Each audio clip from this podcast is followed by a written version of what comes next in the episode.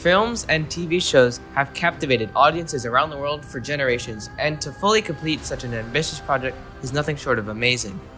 To learn more about the film industry and how these shows slash films are made, I'm sitting down with Ed Ed Fraser, director of the hit show The 100 and other hit shows such as Secret State and Impulse.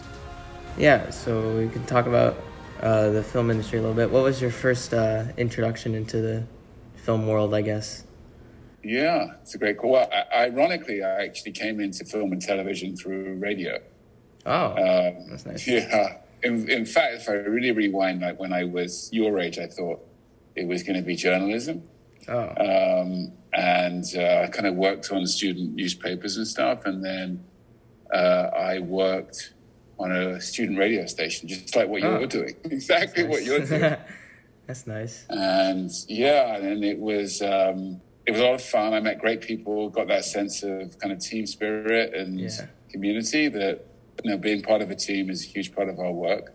And I went off and I did. Uh, I was a big traveler, so I did yeah. like a kind of four part travelogue uh, that was in Latin America, and I produced this kind of radio uh, four parter, and I was like, it sounds good and it was quite funny and i had lots of music and good sound effects yeah. but i was just crying out for images mm. so i was thinking you know what would it be like to get some experience in film and tv so my first job was making tea for oh. the director on a really cool tv show in england before i started film school mm. like the summer before i started and that was the best job i've ever had in the industry other than what i do because right I got to be close to the director. So that That's was a chair I wanted to yeah. sit in. So I got to make lots of cups of tea, which meant I got I got to be next to him at the monitor quite a lot, and that was fascinating. Was there like a first project that got you into like I don't know the bigger picture? I guess I'd say. Totally, totally.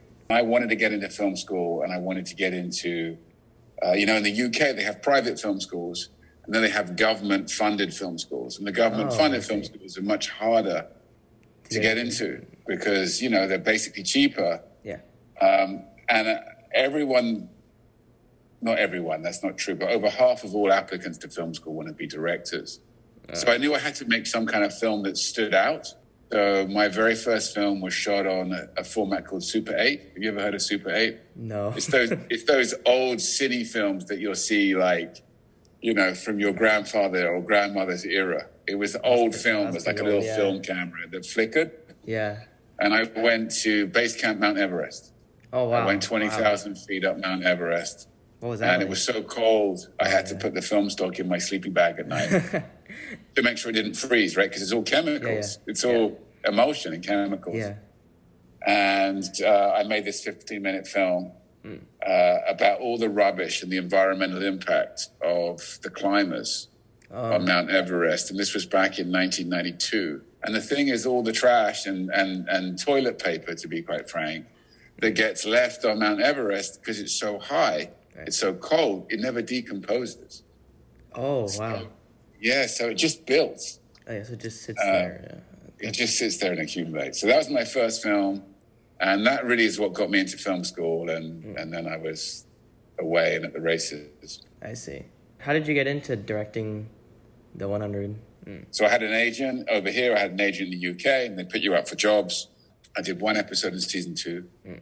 They invited me back to do three more in season three. So I directed three. I see. And then season four, I did an episode. And then for season five, they asked me to come in and be what's called the producing director. So they asked me to be like a junior showrunner on the show. So then I, EP'd every episode in the yeah. season and I directed typically the premiere and the finale of each season. Yeah, and I did that for two seasons. What keeps you motivated to work on these long projects? Uh, I mean, aside from like the typical stuff like money or whatever, but like I, I think yeah. cre- creative, creatively wise, that's that's not a word. yeah, creative, creatively. Um, it's a good question. You know, and I've worked on everything, but I've worked on shows that I work with lovely people who I'd work again with in a heartbeat, but I've never loved, I haven't loved the show that we made. Right. You know, and I, on the flip side is I've worked with some pretty awful people who, you you know, but what we make is really good. Right. Um, and in the case of the hundred, for me personally, I mean, it's very subjective, but I love the show. I'm very proud of the show. Right. Um, and I also love the way we made the show and the people that worked on it. It was, it was a really good family atmosphere. Um, and yeah, apart from it being very enjoyable, I guess telling stories is really fun. Uh, are there any current? Are there any projects that you're currently working on that you can talk about? Yeah, I mean, it's pretty eclectic.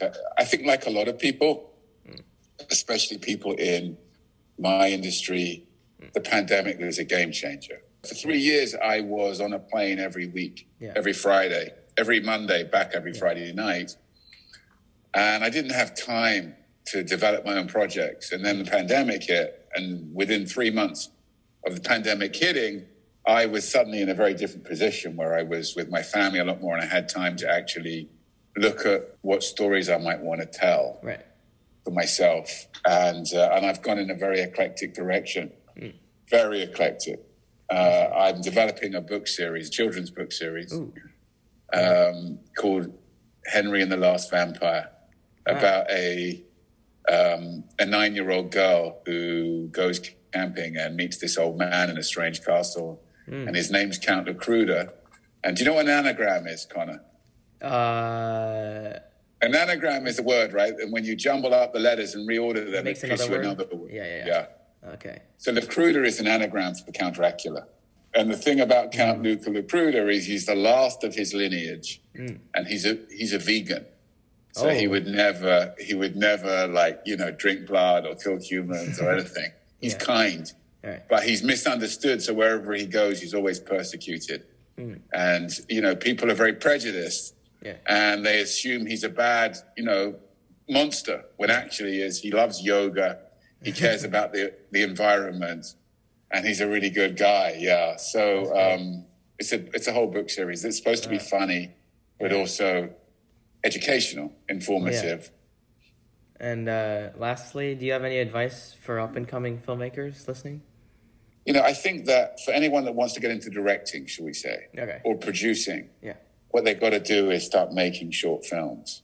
Yeah. Uh, and they can be two or three minute films, or they can be like 10 or 15 minute films. That's what I mean. Like, it's good to have a think about what are the kinds of dramas that you want to make right. you know, because then you yeah. tailor the short films so that you lean into that genre. Yeah. Um, but making your own stuff's never been easy. I see you've got a great computer behind you.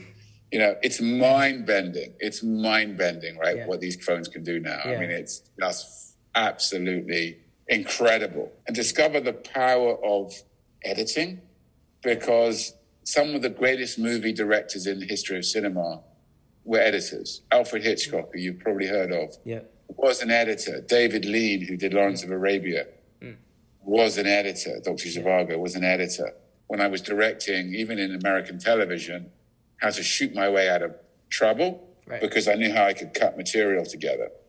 And there is a, this is my final closing statement here, Connor, but there is a theory that humans all over the world, doesn't matter where you're born, what language you speak, we dream in the same way. And that stories have the same structure because of how we are used to experiencing dreams. There, there is a universality of story structure. And if you go back into Greek mythology, ancient Rome, the Bible, okay. Japanese you know, mythology, and yeah. if you look at Hollywood movies, you'll see the same story structure in all of those tales. Mm. Like when you say filmmaker, I counter that with storyteller. I see. Right. My job as a storyteller, when the pandemic hit, I didn't go into making films. I went into telling stories. Stories is the key to making great films. And a really good director is like a sculptor. You sculpt the shape of the story so that it is satisfying, it's exciting, and at the end of the journey, it feels fulfilling right. and rewarding. Yeah. There you go. All right. Thank you so much for coming on 89 The Bridge. I appreciate it.